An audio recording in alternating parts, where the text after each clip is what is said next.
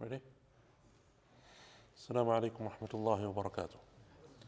بسم الله الرحمن الرحيم، الحمد لله رب العالمين، اللهم صل وسلم وبارك على نبينا محمد وعلى آله وصحبه أجمعين أما بعد. So, uh, last week we began with the tafsir of Surah Al Kawthar and we went through the introduction of the surah and we spoke at some length concerning uh, the beginning of the first verse of Surah Al Kawthar. And where we ended was on the word itself, Al Kawthar, from what I remember. Which Allah subhanahu wa ta'ala says, Bismillah ar-Rahman ar-Rahim, Inna a'ataynaka al-Kawthar. Indeed, we have given to you al-Kawthar. And we mentioned that the scholars of, or, or rather the translators of the Quran, in the English translations of the Quran, you have various interpretations, translations of the word Al Kawthar. Some translations just give the word Al Kawthar in English and they don't really expand on its meaning. Others of them, in uh, parentheses or as a direct translation, will say Al Kawthar, meaning the river of the Prophet ﷺ in paradise. And then you have the translation of uh, Professor Abdul Halim who says, Indeed, we have given you abundance. Right? And we said that this kind of comes down to the word of Al Kawthar. Al Kawthar in the Arabic language, as we mentioned last week, means abundance. Right? That's the linguistic meaning on the root word from Kathir, Kawthar is more abundance, more good, more of something. And the Arabs in the Arabic language, anything that is vast in terms of quantity or number or quantity or mass or volume, they use the word Kawthar for it, Kawthar. Right, I think we mentioned uh, this last week where one of the scholars mentioned that the, the elderly lady was asked that your son has returned from a trade caravan, a trade deal, a business journey. What did he return with? And she said, Al Kawthar, meaning that he returned with a great amount of wealth. But the Arabic word that she used was Kawthar. So in, in the Arabic language, Kawthar means an abundance of something, right? Uh, something in a great number or a great quantity. And Imam al-Qurtubi rahimahullah ta'ala said in the tafsir of the word al-Kawthar, he said that the scholars of tafsir or the scholars of the past, they have 16, one six, 16 different opinions or 16 different statements concerning the meaning of al-Kawthar. And considering that this is you know, the shortest surah of the Quran, it is something which is a vast, you know, like differing in terms of views. And we're going to break them down and understand them and take them, uh, you know, one at a time and, and try to see how we can reconcile between them because the issue does go back to a central point, and that is that do we take Al Kawthar in its linguistic meaning, meaning abundance of good, meaning the blessings that Allah subhanahu wa ta'ala gave to the Prophet sallallahu alaihi wasallam, the abundance of good that he was given from Allah Azza wa Jal, or do we take the meaning that it is interpreted by in some ahadith, and that is that Al Kawthar is the name of the river in paradise that Allah Azza has given to our Prophet. And depending on which one of those interpretations is taken, because if you take the one that is Al Kawthar is a name for a river in paradise, then that is a very direct tafsir that only gives you one tafsir, it gives you one explanation, one interpretation of that word. But if you take the other one, the linguistic meaning, and that is that it is an abundance of good, then that can mean many things. An abundance of good can mean many things. And that is why you have many different statements from amongst the scholars of tafsir. This issue, why did the scholars of tafsir differ? Because there are a number of hadith, as we will come to, that speak and mention, and they are authentic, that explicitly mention uh, the issue of Al Kawthar being a name for the river of the Prophet ﷺ in paradise. There are explicit hadith, some of them in Al Bukhari. In fact, some of the scholars mention that there are 50 odd companions who narrated a hadith concerning the pond, the hawd, and the river of the Prophet ﷺ on Yawm al Qiyamah. 50 companions means that this hadith is mutawatir.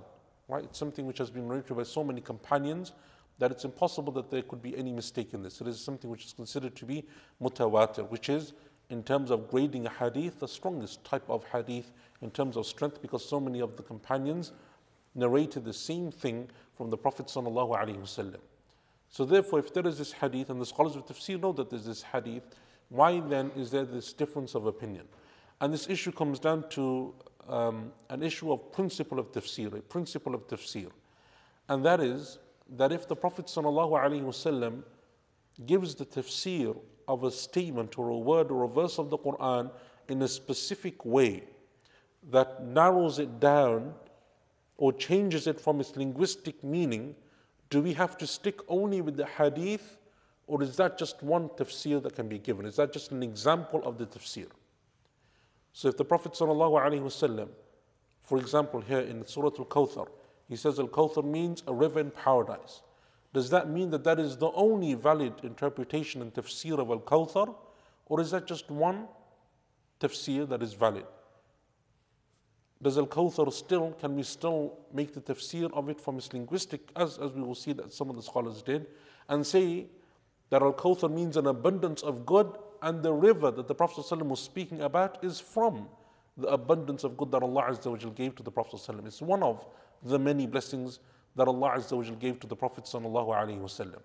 So, does the tafsir of the Prophet ﷺ restrict the verse, meaning that this is the only interpretation you can have, or is it just an example of the tafsir? It is a tafsir, but there are other versions that can also be taken going back to the linguistic meaning or the other tafsir that are valid that can be made, other interpretations that can be made that are also valid. And that's because the Prophet ﷺ does this in a number of ahadith.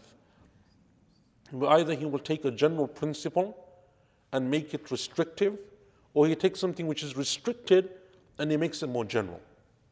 And when the Prophet ﷺ does either one of these, does that mean that it is only within that meaning, confined to that meaning that he gives, or uh, made generic to the meaning that the Prophet ﷺ gives? Or is that just one of the tafsir, or is there a wider meaning? And this is just the Prophet ﷺ giving one interpretation to this. We, I think, mentioned, I don't know, maybe last week, the week before, but the example similar to this in the Sunnah, where you have the Prophet ﷺ being asked by people, O Messenger of Allah, what is the best of deeds? Right? What is the best action? And if you look and you gather those narrations of the Prophet ﷺ, many a time the actions that are mentioned by the Prophet ﷺ in response to this question differ. They're not the same. It's not always the same. Sometimes it's salah, praying at, the, at, at its proper time. Sometimes it's birrul walidain. Sometimes it's something. It is different narrations that give different responses. And so the scholars of tafsir, uh, scholars of hadith rather, they said, the ulama said that the what the Prophet ﷺ was doing was he was looking at the situation of that person. And for them, in their context, in that regard, what is the best of deeds for them? And that's why you have these different hadith with these different wordings. So, likewise, here, when the Prophet ﷺ gives a tafsir, is it because there's a situation, a context that's taking place, and he's giving a specific tafsir? But that doesn't mean that that's the, exclusively the only meaning. Or is it that we just take what the Prophet ﷺ said in terms of the tafsir and we just restrict it down to that? The other examples that I have for you is, for example, the verse of the Quran in Surah Tawbah, verse 108, in which Allah Azza wa Jalla says, لَمَسْجِدٌ أُسِّسَ عَلَى التَّقْوَى مِنْ أَوَّلِ يَوْمٍ أَحَقُّ أَن تَقُومَ فِيهِ The masjid that was established upon taqwa from the first day, you, it, there is more right that you should go and pray in it. It has more right that you should offer salah in it. And the verse is speaking to the Prophet sallallahu alaihi wasallam. What is this masjid? What the context of the verse is revealed and it's speaking about which masjid? Speaking about Masjid Quba. Right? Speaking about Masjid Quba according to some of the scholars of tafsir. And others said it's according to, according to them, that it's referring to the masjid of the Prophet. Why did they differ over this? Even though the context of the verse seems to be that it's referring to Masjid Quba because of the hadith in which the Prophet ﷺ, the hadith is in the Tirmidhi and the Nasa'i, the hadith of Sahel ibn Sa'ad al-Sa'idi, radiallahu an, that two men from amongst the companions of the Prophet ﷺ were debating over this verse as to which masjid it refers to. One of them said it refers to Masjid Quba, the other one said that it refers to the mosque of the Prophet ﷺ, Masjid al-Nabawi. So the Prophet ﷺ came and he asked them, what are you debating over? What are you discussing? And he said, O Messenger of Allah, this verse, which one does it refer to? And he said, Masjidi hada. It is referring to my masjid, this masjid here, meaning the mosque of the Prophet. However, does that restrict it? Some of the scholars said no. It's referring to Masjid Quba primarily, but because the Prophet's masjid has more status, it is more in virtue, there is more reward in it, then obviously it also includes the mosque of the Prophet. There is more right that you pray here in this masjid and Masjid Quba than the masjid of the munafiqeen that they made the hypocrites when they wanted to take that masjid from them.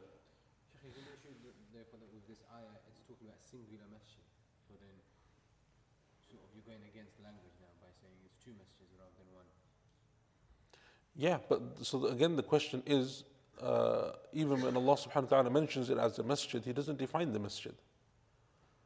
Allah says, what, I mean, indicates one masjid. But He doesn't say al masjid, He says la masjid, a masjid. So He doesn't define. So, so because the, the verse is the verse is generic, sorry, the verse is specific, speaking to Quba, but the Prophet has made it more general he says that he can refer to, and, and the, and the qaida is, is something that you can take a principle from that that you take, is that a masjid that is based upon taqwa has more right that you pray in it than a masjid that isn't based upon taqwa. Meaning what? Some of the scholars even took from this verse that if you have a number of masajid close to you in your proximity, which masjid has more right that you should go and offer salah in it?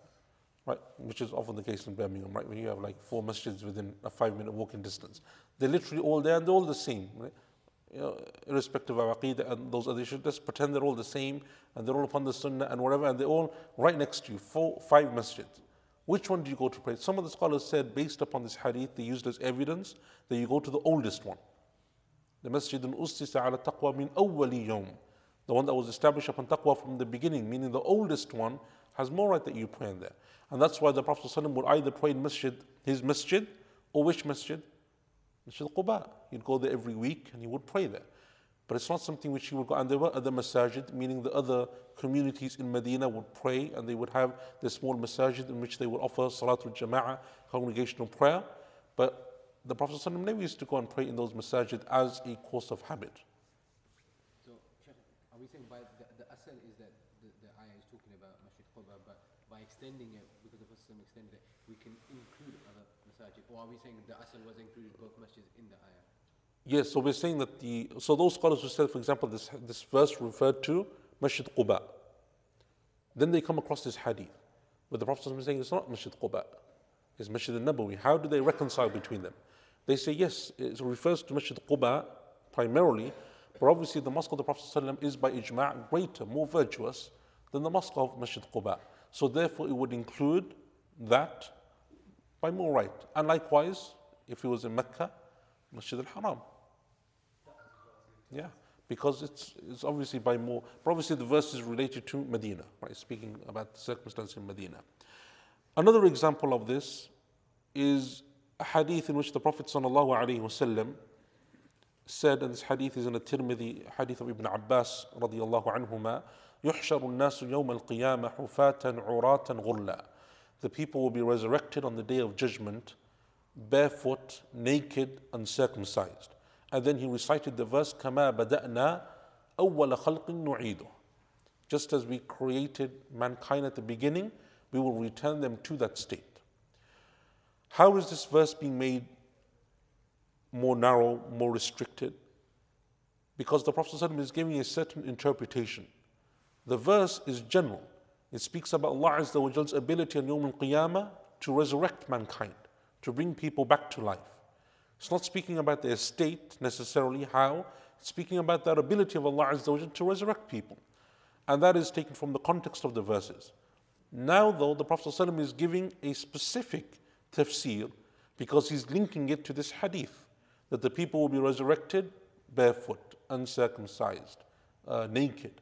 This is how they will be and so, therefore, do we say that that's the interpretation of the verse, that it only refers to those people or only refers to being resurrected in this state? Or can we still say that the tafsir is more generic? It refers to Allah's power of resurrection, it refers to Allah subhanahu wa ta'ala's ability, His power, His qudra, and all of those things that, that Allah Azza wa Jal mentions within the context of those verses. A third example is the uh, is the verse, and that verse, كما بدأنا أول خلق نعيد, is in Surah Al-Anbiya. The third example is of the verse in Surah Al-Kahf, verse 54, which Allah subhanahu wa ta'ala says, وَكَانَ الْإِنسَانُ أَكْثَرَ شَيْءٍ جَدَلًا Mankind was ever argumentative. Mankind has ever been argumentative. We have a hadith in Al-Bukhari, the hadith of Ali radiallahu an, that the Prophet wasallam entered upon him and his wife Fatima radiallahu anha, who was the daughter of our Prophet sallallahu entered upon them and he said to them, Allah tusalliyan, will you, do you not pray the night prayer? Meaning, don't you wake up for tahajjud and pray during the night? So Ali radiallahu an replied and he said, O Messenger of Allah, when we sleep, our souls go to Allah. So if Allah wishes, we wake up, and if Allah doesn't wish, we stay asleep. Meaning, you know, if it happens, we wake up. If it doesn't, it doesn't. And then the Prophet ﷺ left them, and as he was leaving, he said, وَكَانَ الْإِنسَانُ أَكْثَرَ شَيْءٍ جَدَلًا Mankind is ever argumentative. Right? This hadith is in Sahih Bukhari. So now it's almost as if what the Prophet ﷺ is giving a tafsir right, of this verse. But the verse itself in Surah Al Kahf speaks about the disbelievers. And it's an attribute of the disbelievers that Allah Azza is describing in Surah Al Kahf. That from the attributes of the disbelievers is that they do what? Is that they always argue. They always debate. They're never satisfied. They always have questions. They're argumentative. They don't just submit to Allah subhanahu wa ta'ala. But the Prophet ﷺ takes something which is speaking about a very wide, general principle, a wide, general group, and he's restricted it to what? To this situation of Ali and Fatima radiallahu anhuma. So now the question going back to this, the central issue is therefore, when the Prophet ﷺ does this, do we say that this is the only tafsir that is available? Or do we say that no, it is a tafsir, meaning that it can be applied to anyone who doesn't accept, meaning in this case of the verse in Surah Al Kahf, can apply to anyone who doesn't submit openly and willingly to the commands of Allah subhanahu wa ta'ala. Be that a person who, for example, you say to them, you should pray, and they say to you, no, but I get busy or whatever. Give zakat, but no, I can't. Go make hajj, but I can't. Whatever they do to argue over it, it's a verse that can be applied to all of them. And what the Prophet ﷺ is doing is giving an example of that. He's not restricting the tafsir. And because of this issue, depending on the manhaj, the methodology that, you, that the scholars of tafsir followed, you have these differences of opinion in, in, in, in, in verses like Al Kawthar or in, in, in words and concepts like Al Kawthar. So when the scholars of tafsir differ, like in fiqh and like in hadith, it is important for us to understand and appreciate why there's that difference. Because the scholars of tafsir don't just differ because you know they have nothing better to do or they, they just differ for the sake of differing. The difference is there because there is a uh, there is a an actual reason, and it is based upon knowledge. It is based upon a methodology that they've applied, and we will see that actually in Al Kawthar, the term Al Kawthar, the Hadith seem to be very uh, very uh, explicit in terms of what it is that it means. Whereas you can argue in وَكَانَ Insan al-Khafar جَدَلًا, but you can understand from that the Prophet ﷺ is just giving an example, that it's not meant as a tafsir. Right? You can make that argument. But in these ahadith, Al Kawthar, the ones that we will mention about the river of paradise, then they are very explicit. And so because of that, the scholars have these two different opinions. Let me just take a couple of questions here. What is the meaning of the sacrifice mentioned in at the end of the second? Oh, we haven't even come to that yet. Shams is like well ahead. All right. I don't know. Is, is there like some? Normally we're slow. okay. Uh, Haris is asking in the hadith you just narrated the Sahaba debating whether the verse refers to Masjid Quba, the Prophet's mosque. The fact the Prophet ﷺ sided with one Sahaba does that not mean that the other one was wrong? Can, can I just add to that? Surely, like in the hadith about when they prayed Asr, and the Prophet ﷺ said, you know, we'll pray when we get there. And then the Sahaba went up to the Prophet ﷺ and said, you know, some of us did this and some of us did this. And the fact that the Prophet ﷺ didn't say, well, one's, you know, better than the other. I mean, I think he did say, surely the Prophet Yeah. ﷺ must have prayed Asr at that time. And therefore, one opinion, quote unquote, be sort of stronger. But surely he didn't say, right, you guys So the do one." question here is not necessarily a the question about whether the uh, the uh, the Prophet ﷺ is choosing one opinion that's stronger than the other. The question here is one of methodology. That's the, the key point here. The methodology that when the Prophet ﷺ even does this, even in this hadith, does that mean that it's only something which applies to that to that? Because this is a famous hadith. The hadith is in in, in the Tirmidhi and Nasa'i, I think Ahmed. It's like mentioned numerous books of hadith. So the scholars of tafsir who know the hadith and understand that that is the hadith, and understand that that's what the Prophet ﷺ said, but then still say, no, it actually refers to Quba because of the context of the verses and because of everything else that's going on in the background of the verse and the context of the verses. They choose their opinion because they have followed a methodology that, yes, the Prophet ﷺ is saying this. Why? So that his masjid is not excluded from the verse. It's to show that this masjid is not excluded because the masjid of the Prophet ﷺ will always be greater in status and virtue and reward than Masjid Quba. And so, because the two companions are now debating over this issue, right, debating over the issue, the Prophet ﷺ is as if he's saying, My masjid is also included. Meaning, by more right, by more virtue, it has more right to be included in this verse than Masjid Quba. Yeah, so, it is an issue of methodology. So, when you look at these issues, yes, it is, um, you know, we look at the opinions of the scholars and look at the statements of the Salaf, the scholars of tafsir and what they had. But what, where tafsir really comes in is by understanding the methodology and why they have that and where that difference of opinion comes from. And that's what allows you to appreciate it. As we've mentioned before and, and will, you know, no doubt mentioned many times again. Um, so we're still in verse number one, right? We're still, we're still at Al Kawthar. Right? Because people online are like, what verse are you on? Everyone's like, what surah is he on now? We're still on Al Kawthar, and we haven't even gone through the 16 different opinions uh, that the scholars have. But I wanted to give that like as an introduction and as uh, uh, setting like a methodology out. So, Al Imam Al Qurtubi, rahimahullah, he mentions 16 different opinions um, concerning the meaning of Al Kawthar. The first of them, and obviously the most well known, is that it is the river right? The river of the Prophet ﷺ in Jannah. And this was the opinion that was championed by Al Imam al Tabari, rahimahullah ta'ala, Ibn Jarir al Tabari. And it's the opinion that Ibn Kathir al Baghawi uh, seem to favor as well. But al Tabari is very explicit.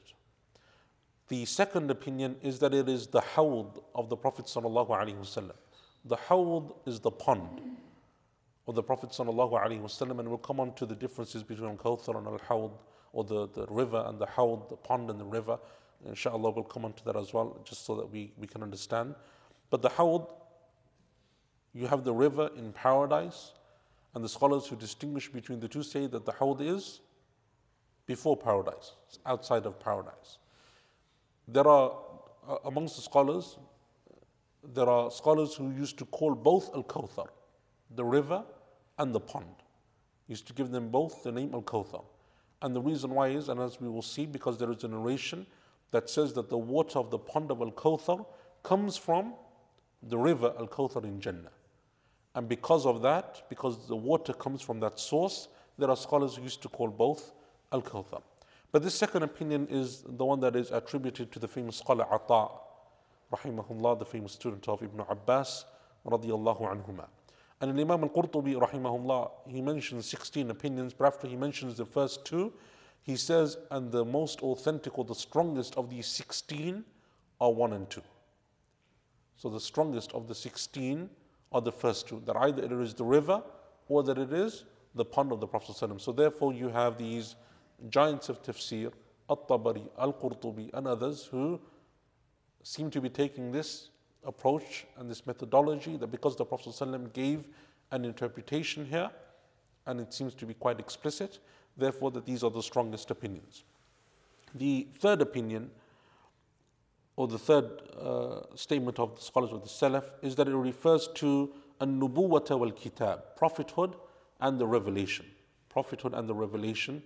And this was attributed to attributed to Ikrimah, Ikrimah rahimahullah ta'ala. The fourth opinion is that it refers to Al Quran. So these are all tafsirs of what, which word? Al Kawthar. Right? So the first two opinions that it's a river or that it's the pond is taken from what? The hadith. Every other opinion now is going to be taken from what? From the. You have a question? From the linguistic. Just one second. From the linguistic uh, meaning of the word al kawthar, which means abundance. But what does that abundance refer to? What is that abundance of good? What is the mashkur that Allah Azza wa Jal favored the Prophet with? Now they're explaining what that means. So some of them said it refers to an-nubuwwata wal kitab, which is the opinion of Ikrimah. And Al-Hassan al-Basri rahimahullah said that it is the Quran. Right? The Quran. Yes. Okay. It is a noun. Sorry? Whether it's an, a noun or an adjective? These are nouns as well, aren't they? Yeah. No, I don't think so. I don't think it would. Um, so we did Al Hassan, which is the fourth opinion, that is the Quran. The fifth opinion is that it refers to Islam. And this was the opinion of Al Mughira. Allahu A'lam. I don't know. Says Al Mughira. The sixth opinion is that it is that Allah Azza wa made the Quran easy and He made the Sharia easy. And this was the opinion of a scholar by the name of Al Hussein ibn al Fadl, who was born around the year 180 of the Hijrah. The seventh opinion is that it was the Prophet having many followers, many companions, a big, large ummah. This was the favor that Allah Azza wa gave him because we have the hadith in which the Prophet uh, boast, will boast about this that you will have the largest ummah on the day of judgment. And this was the opinion of Abu Bakr ibn Ayyash, who is also known as Shu'bah. Shu'bah, Abu Bakr ibn Ayyash, Shu'bah is. No. If I had like a bonus, like prize or something, this is what I would give it for. But I, I don't have anything.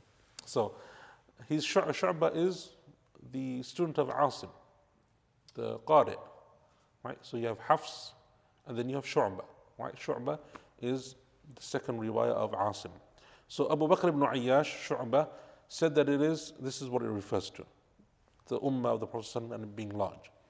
Number eight, al-ithar, that the Prophet was chosen, that he was made special and chosen. This was the opinion of Ibn Kaysan. Who's Ibn Kaysan? No. Ibn Kaysan is more famously known as by his first name.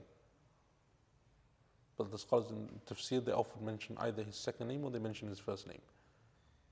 Ibn Kaysan is Tawus. Tawus. Tawus Ibn Kaysan. Number nine, that Allah Azza wa Jal raised his mention. As Allah says in the Quran, وَرَفَعْنَا لَكَ ذِكْرَكَ we have raised your mention, and this was the opinion of, or it's mentioned by Al Imam al Mawardi. Number 10, that Allah subhanahu wa ta'ala placed light in the heart of the Prophet sallallahu alaihi wasallam. And number 11 is that it was the intercession that the Prophet ﷺ will be granted on Yawm al-Qiyamah, the major intercession. Number 12 is that it is the miracles that Allah Azza wa gave to the Prophet ﷺ. This was mentioned by Imam al-Tha'labi. Number 13 is that it was La ilaha illallah Muhammadur Rasulullah. That's what Allah Azza wa gave in terms of abundance, which is the same as what? What is La ilaha illallah Muhammadur Rasulullah? It's the same as Islam, yeah. And this was the opinion of Hilal ibn Yasaf, who was one of the tabi'een who met some of the companions like Al-Bara ibn Azib radiallahu an. Another said, number 14, that it is al-fiqhu fi din, understanding of the religion. Number 15, the five prayers, the five obligatory prayers. And number 16 is that Allah subhanahu wa ta'ala made his affair amazing. That Allah Azza wa favored and honored the Prophet sallallahu alayhi wasallam. So these are the 16 opinions that are mentioned by Imam al-Qurtubi in his tafsir. He said that the first two are the strongest, but then you have these other 14. All of them, the other 14 come back to this of Al Kawthar being the linguistic word abundance. If we say that it is abundance, meaning that we can have the tafsir that is linguistic, that it's abundance, Al Kawthar means abundance, then all of these 14 are what? They are variations of that. They are not contradictions, but they are examples of abundance. The Quran, Islam, the five prayers, the miracles of the Prophet ﷺ, all of them come into that. Right? These are all examples, and those scholars will therefore say that the river of paradise and the pond of the Prophet ﷺ are also from the abundance that Allah Azza gave to the Prophet ﷺ. And this point more explicitly was made by the famous scholar of tafsir, Muhammad al-Amin al-Shanqiti, rahimahullah ta'ala. Al Imam Muhammad al Amin al Shanqiti in his tafsir, al Bayan, he said, and the scholars differed over Al Kawthar. And he said that basically what the difference comes down to is, and this is probably the point that you were making, Akhi, is that whether the, the Al Kawthar, the word Al Kawthar is a noun or a adjective. He said if it is a noun or a name, he says alam, which means name, if it is a name, then therefore Al Kawthar refers to the river of the Prophet. And if it is an adjective, a description, a wasf, then it refers to the much good that Allah Azza gave to the Prophet. Alaihi wasallam. And Shaykh ibn Uthaymeen, rahimahullah, in his tafsir, also seconded this. That he said that Al Kawthar refers to the abundance of good that Allah Azza gave. Because Allah subhanahu wa ta'ala favored the Prophet sallallahu alayhi wasallam and He gave him much good. And I think therefore that this opinion Allah Azza wa knows best is a solid opinion in the sense that it includes, and you can say that Al Kawthar primarily means the river of the Prophet ﷺ, but refers to all of the favors and all of the blessings that Allah subhanahu wa ta'ala gave to the Prophet sallallahu alaihi wasallam. Because Allah Azza wa in this verse is reminding the Prophet sallallahu alaihi wasallam of his favors as he does in previous surahs when he says, for example, Alam nashrah laka sadrak wa wada'na anka wizrak الذي أنقض ظهرك ورفعنا لك ذكرك right Allah Azza wa is reminding the Prophet ﷺ uh, in Surah Al-Duha uh, ما ودعك ربك وما قلى right? ألم يجدك يتيما فآوى ووجدك ضالا فهدى ووجدك عائلا فأغنى These are all reminders of the Prophet ﷺ of what? Of the many, many favors that Allah subhanahu wa ta'ala blessed the Prophet ﷺ with. And despite the challenges and despite, and this is from the adab of the Quran and from the etiquette that Allah Azza wa is teaching us, that despite the, the hardships that the Prophet ﷺ underwent, personal problems, the loss of his children, the loss of companions, the loss of close family members, the torture, the persecution, the poverty that he lived in, all of these hardships that the Prophet ﷺ underwent for so many years, Allah Azza wa only reminds him of his favors. And that's a methodology, right? That's a principle of Islam. That we, when we remember Allah subhanahu wa ta'ala, we remember His favors. And we don't complain of the hardships that Allah Azza wa gave to us. In the sense that we don't complain of them, in the sense that we are displeased with what Allah subhanahu wa ta'ala has decreed. And that's why the Prophet sallallahu alaihi wasallam used to say, Al khayru kulluhu biyadayk wa sharru laysa ilayk. All goodness is ascribed to Allah and evil is not ascribed to Allah subhanahu wa ta'ala. And you see the same methodology being applied in Surah Yusuf when Yusuf alayhi salam is recounting his experiences at the end of the surah. He speaks only of the positive and he doesn't speak of the negative of the prison and the slavery and all of those injustices that he faced, but rather he remembers Allah's favors in reuniting him with his parents and his family, bringing his brothers back to him, and so on and so forth. So, this is a methodology in the Quran. So Allah subhanahu wa ta'ala is referring and reminding the Prophet wasallam of all of the favors that Allah subhanahu wa ta'ala gave. And no doubt, the greatest or from the greatest of those favors is prophethood and is the Quran and is Islam and is the, the miracles that he gave. And from the greatest of them is the, the, the station that the Prophet wasallam will receive on Yawm al Qiyamah. And so when we go through challenges and hardships as we inevitably do, it is sometimes very easy to forget the blessings of Allah subhanahu wa ta'ala and to only focus on the hardships. It's easy to forget what Allah Azza wa has given us so much of an abundance of good, and we focus on the two, three, four, five small issues, relatively speaking, that are preoccupying us. Whereas what's amazing about the Prophet and the companions in general, that despite the hardships that they underwent, you rarely find a hadith in which they focused on this. And even when they did, often the Prophet ﷺ would change that mindset.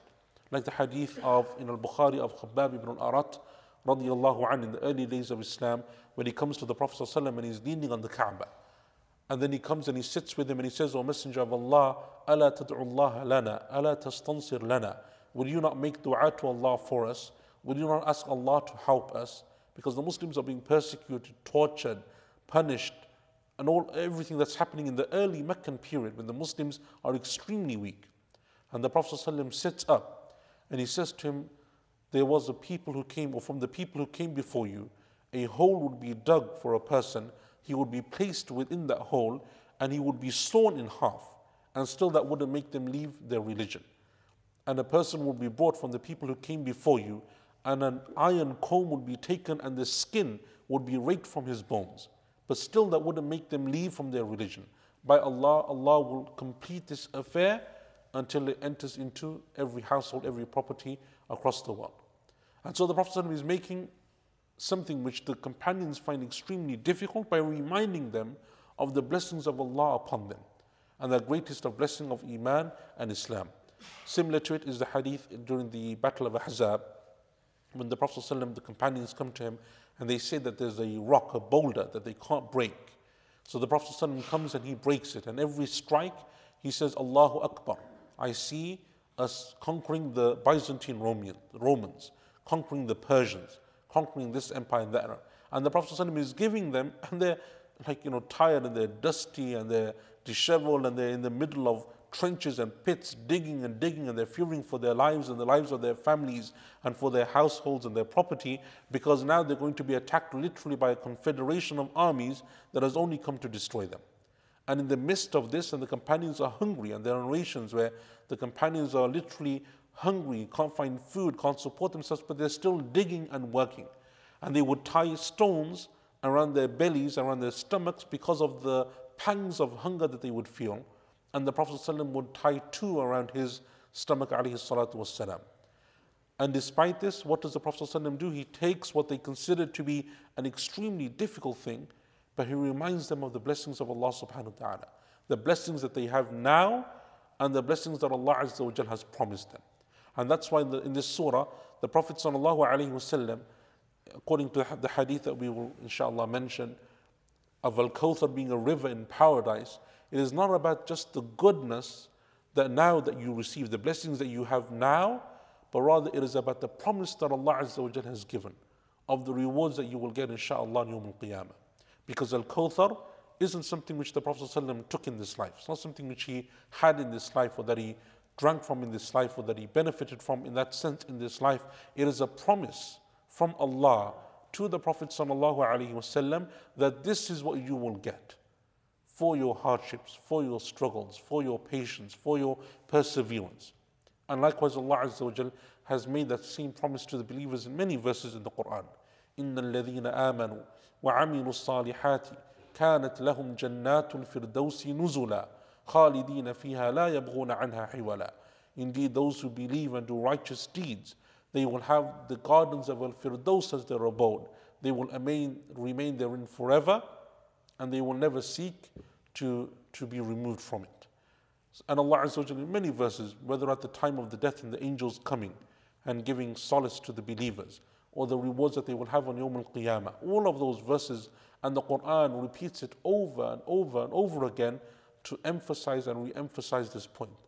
The blessings of Allah upon us are great and many, and the greatest of them is Islam. But then the promises of Allah Azza in terms of the rewards of what Allah Azza has promised the believers are also great and many. So the Prophet ﷺ is given, if you like, this bushra, this glad tiding, this, this good news that he will receive this reward. And this is given, uh, you know, if, especially if you, if you take the opinion that it is a, uh, a Makki surah, it is something which, even if it's a Madani surah, rather, if you take the opinion that it's a Madani surah, the Prophet ﷺ has already suffered through the 13 years of Mecca. He's already undergone so many hardships and so on. And even in Medina, he's going through so many hardships, be it the battles that he's facing or the problems that he has with the hypocrites of Medina and other things that Allah Azza wa Jal is challenging him with. So Allah subhanahu wa ta'ala says, Inna a'tainaka al It is a promise from Allah subhanahu wa ta'ala that He will give to the Prophet this amazing river. And when you look at what the Prophet ﷺ has on Yawm al Qiyamah from the rewards that Allah Azza gives to him, it is often something which then his ummah is also allowed to partake in. It is also something that we, inshallah, benefit from. So the Prophet ﷺ is given an honor, but it is an honor that he uses not only for himself, but for his ummah. Like, for example, the dua that we make after the adhan, that blessed position and station that the Prophet ﷺ will receive on Yawm al Qiyamah is the position that then allows him to make the great intercession. And that great intercession is not just something for him personally, but it is something that his ummah benefits from, alayhi salatu wassalam. So when we come to the hadith that speak about Al Kawthar, we have the hadith in Sahih Muslim on the authority of Anas, radiyallahu anhu. Okay, let me take this question. If something has been, if something has been given a specific tafsir, this is a question from Sumaira. Uh, if something has been given a specific tafsir by the Prophet ﷺ, but then the mufassirin apply a general meaning, how do we protect it from misinterpretation and broadening the tafsir? And crossing boundaries as can be done by erroneous contemporary people who have some knowledge. So the meaning of the so a couple of ways. Number one is because the meaning will always go back to the linguistic meaning. It is something that will be based upon the Arabic language. So it's not something which will divert away from it. Number two, because you have illustrious scholars. So even though we said Al Imam al Tabari and Al Qurtubi and others had the opinion of Al Kawthar being what? The river of paradise. But if you look at the names that I gave you in the other 14 opinions, you have some of the greatest scholars of tafsir and the greatest scholars of the tabi'een, Al Hassan, Ikrima, Tawus, Ata. These are like the giants of the tabi'een who many of them or most of them don't take that opinion. But they consider it to be a wider opinion. And we will mention even a narration from Ibn Abbas radiallahu anhuma that shows and speaks about this as well. So the first thing is that it will always be in line with the linguistic meaning of the, of the Quran. And number two, because it is not unfounded.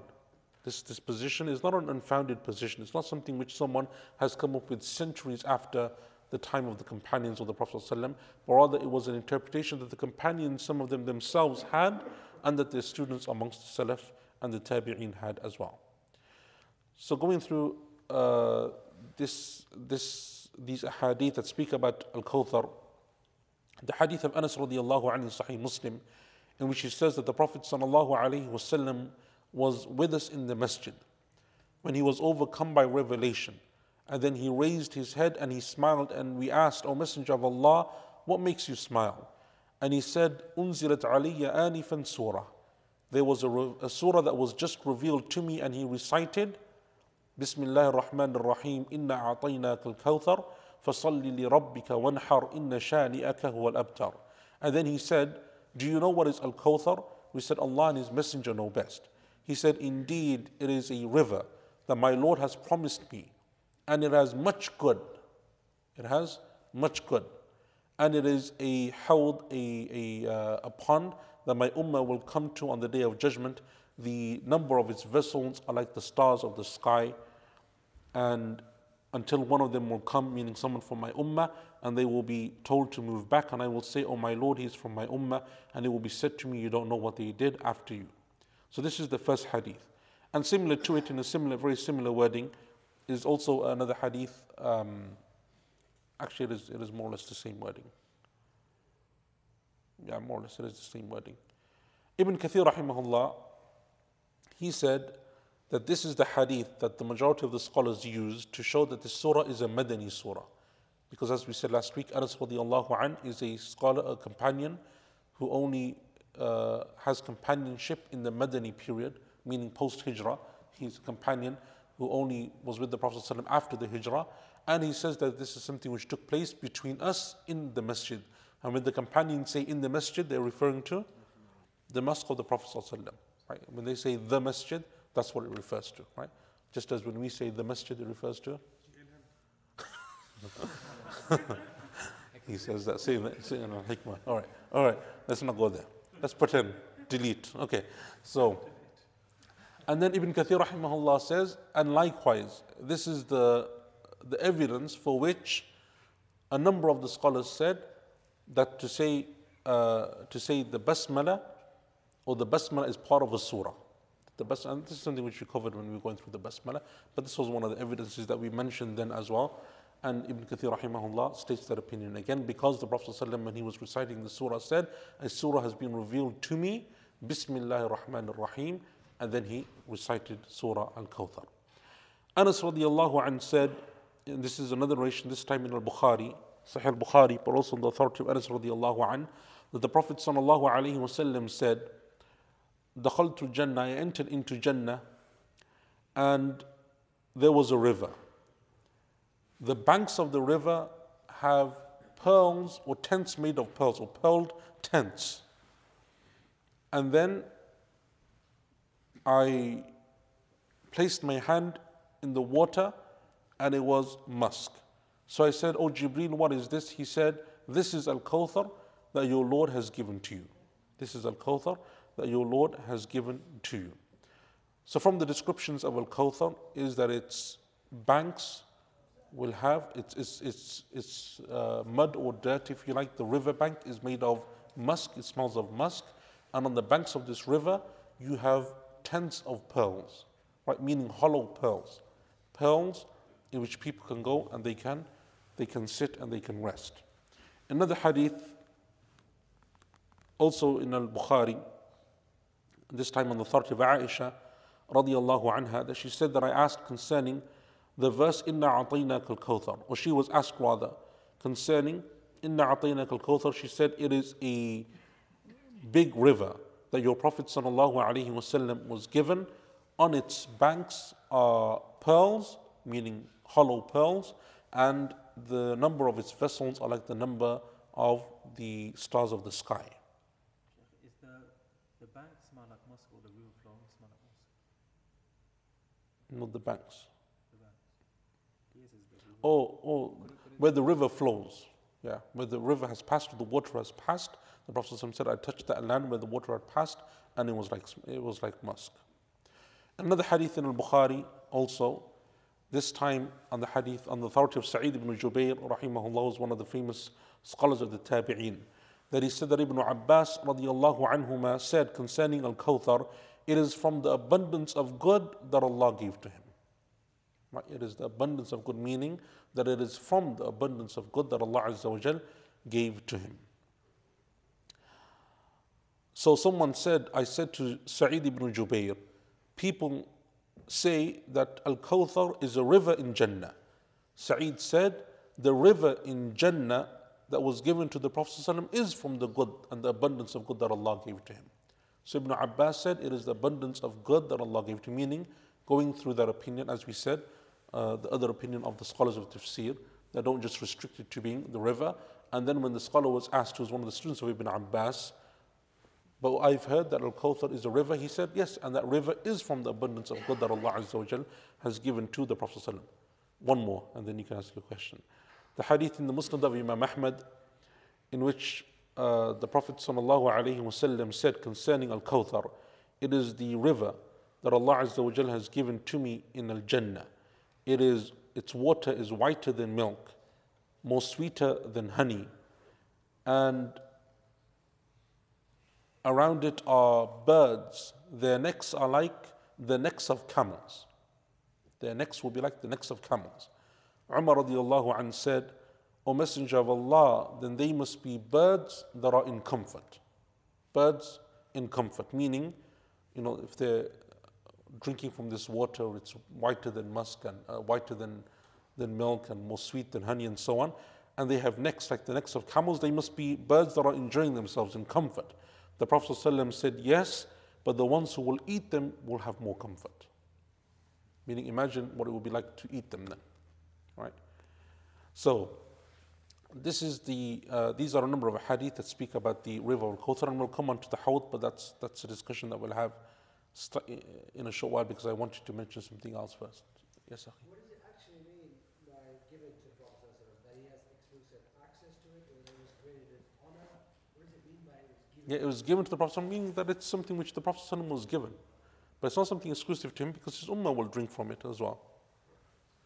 Yeah, but it's not. But it's given, meaning it's given to him as it's his honor. But as we said, the honor that the Prophet is given in these in this in these terms is something which he then shares with his ummah. So we will come to this. Yeah, we will come to this. I don't know like the I don't know of a specific like hadith or something, but there is a narration that we will come to. Uh, the 16, and what's number 12 again? Sorry, go back a little bit. Yeah, it's number, it's number right. So 12 What's number twelve? Huh? What, Allah gave Prophet ﷺ. what was it? Yeah, the the miracles. Yeah.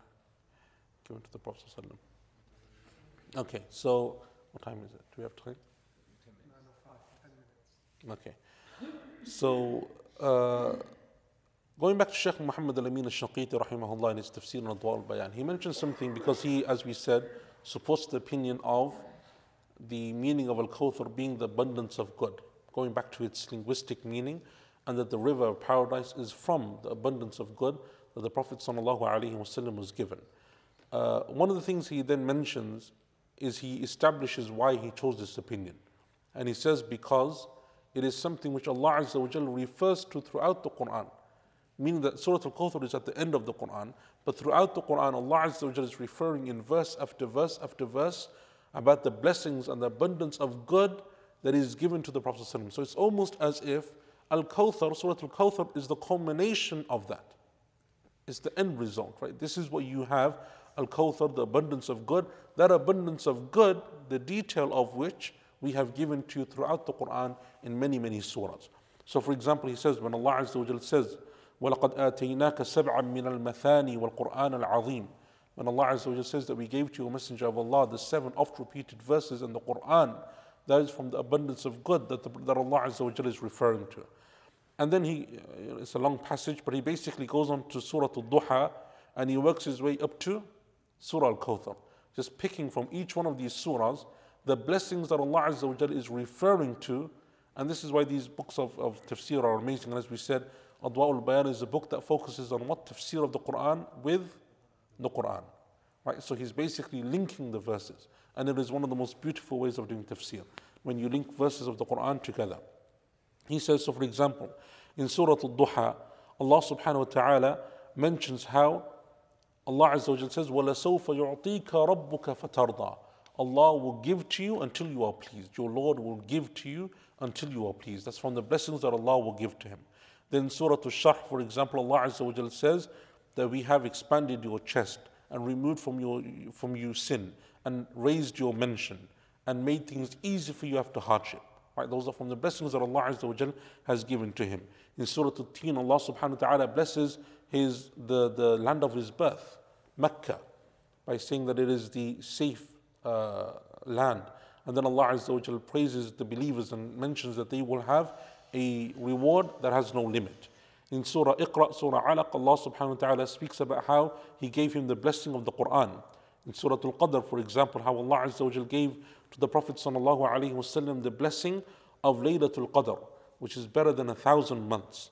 In Surah Al Bayyinah, how Allah subhanahu wa ta'ala made this ummah the best of all ummahs, and how Allah Azza wa is pleased with the believers from this ummah and they are pleased with Him in Surah Al-Zalzala how Allah subhanahu wa ta'ala for the believers will preserve their actions, even the smallest of them. فَمَنْ يَعْمَلْ مِثْقَالَ ذَرَّةٍ خَيْرًا يَرَى Whoever does even an atom's weight of good, they will see that good on Yawm al-Qiyamah. So that is from the blessings of Allah, that Allah will preserve for them their deeds and their actions. In Surah Al-Adiyat, that Allah subhanahu wa ta'ala favored the believers with the act of worship that we call jihad. In Surah Al-Takathur, that Allah subhanahu wa ta'ala taught the Prophet ﷺ to be grateful for the many blessings that Allah Azza bestowed upon him, even the smallest from amongst them. In Surah Al Asr, how this is the best of ummahs because this ummah knows how to use its time wisely and that it uses it with iman and by doing righteous actions and by advising one another with the truth and advising one another upon patience. In Surah Quraysh, how Allah subhanahu wa ta'ala favored the Prophet by favoring his people, his tribe, the Quraysh, and how Allah Azza wa made them, gave them safety, and how Allah subhanahu wa ta'ala gave them food, and so on. And then in Surah Ma'un, which is the surah which comes directly before, and then Surah Fil as well, how Allah Azza wa saved the Kaaba and so on. In Surah Ma'un, which is the surah before Surah Al Kawthar, how Allah subhanahu wa ta'ala, uh, how Allah Azza wa how Allah subhanahu wa ta'ala in Surah Ma'un speaks about how He favored the poor from this ummah and the needy from this ummah. So throughout the Quran, basically what he's saying is that Allah Azza wa speaks about favor upon favor, blessing upon blessing for the Prophet sallallahu alaihi wasallam. And then in Surah Al-Kawthar, Allah subhanahu wa ta'ala says explicitly that indeed we gave to you Al-Kawthar. We gave to you an abundance of good. That good includes Islam, it includes the prayers, it includes uh, includes the Quran, it includes the Ummah of the Prophet وسلم, and its vast number, it includes the miracles that Allah Azza wa Jal gave to the Prophet sallallahu alaihi wasallam. It includes La ilaha illallah Muhammad Rasulullah, all of those things that we mentioned and more besides that weren't mentioned from the goodness that Allah subhanahu wa ta'ala gave to the Prophet sallallahu alaihi wasallam and from the greatest of that good is the river in paradise that Allah Azza wa Jal has given to the Prophet sallallahu alaihi wasallam and the hawd of al-Kawthar which is the pond of the Prophet. So, any questions? Anyone? In the, in the narration, of Sa'id ibn Jubair was Ibn Abbas, a student who asked for further clarification, or Sa'id student? No, Sa'id student. So it's Sa'id. Someone asked Sa'id, a man by the name of Abu Bishr, I think his name was. He asked Sa'id ibn Jubair that I heard that Al Kawthar is a river in paradise, and he said, Yes, that is from the abundance of good that Allah gave to the Prophet. So the next point that I had, um, but I won't get to finish this, but we can maybe like just speak about it for a couple of minutes, is the difference therefore between the river of Al Kawthar and the Hawd, the pond of the Prophet sallallahu alaihi wasallam. Shaykh ibn Baz, rahimahullah ta'ala, he said that the Al Kawthar is the river in paradise that is given to the Prophet sallallahu alaihi wasallam, whereas the Hawd, the pond, is the pool of water that the Prophet will have and he will be waiting by for his ummah that is outside of Jannah, meaning it is before the people enter into Jannah. But the water of the river of Al Kawthar is what is poured into the pond. And that's why you have the same description for the river, for the water of the Hawd, right? That whoever, uh, that it is whiter than milk and more fragrant than musk and, and more sweeter than honey, whosoever drinks from it will never experience thirst again. Right? And those are mentioned as the same attributes of the river of Al Kawthar in Jannah. And the Prophet you know, described this in a number of hadith. And that's why Al Qurtubi, rahimahullah ta'ala, not in his tafsir, but in a different book, Al Imam Al Qurtubi said, What's sahih and what is correct is that the Prophet ﷺ has two bodies of water, two ponds. The first of them will be in the mawqif, meaning the land of gathering, where the people will stand for judgment before the sirat, before they cross the bridge, right? The bridge that the people will cross. And the second is the one that is inside of Jannah. وَكُلُّ مِنْهُمَا يُسَمَّى كَوْثَرًا And each one of them is called Al-Kawthar. Each one of them is called Al-Kawthar. And we said that he called, we call them, or some of the scholars call them both Al-Kawthar, because the river, the water of the river goes into the water of the pond, and therefore they called it both, uh, called it both Al-Kawthar. By the way, this was an issue. The reason why I'm mentioning this is because there is some difference of opinion amongst the scholars concerning is there a difference between the two? Where is the hawd? Uh, you know, like these issues that, that we're mentioning here. Is it before the bridge, after the bridge? One of these issues. And that's why we're, we're speaking about this, albeit, you know, this is an aqidah lesson, so it's not going to be very, um, very detailed. So this water will come from the water of the river of Al Kawthar, which is in Jannah. And that's why the Hawd is also called Al Kawthar. And this is mentioned in the hadith of Sahih Muslim, the hadith of Abu Dhar, radiallahu an, that the Hawd, the pond of the Prophet ﷺ, has within it two streams that run into it from the river of Al Kawthar. They bring the water from Al Kawthar, the river, and they come and they bring it into the pond of, uh, or the pond Al Hawd. I think we'll just call it the pond. If I call it the pond of Al Kawthar and the river, just because even I'm getting confused. So we'll just call it the pond, right? It takes the water from the river Al Kawthar and it brings it into the pond via these two, um, these two streams or these two arms. And uh, and this was the opinion, or, or this is something which was also mentioned by Al Imam Ibn Hajar, rahimahullah ta'ala, in Al Fath al Bari. In Al Fath al Bari. Um, and I think that's, inshallah, where we will stop today. Any questions? So, inshallah, next week when we come back, we'll, we'll start with that again. We'll continue with the differences between the pond and the river, Al Kawthar, and then, inshallah, we'll move on to verse number two. Barakallahu feekum, inshallah. Next week, uh, we start at 8.30, inshallah, online. The class starts at 8.30. Salatul Maghrib, for those of you here, check the timetable. I don't, I don't know when it is. But inshallah, the class will start at 8.30. بارك الله فيكم وصلى الله على نبينا محمد وعلى آله وصحبه أجمعين السلام عليكم ورحمة الله وبركاته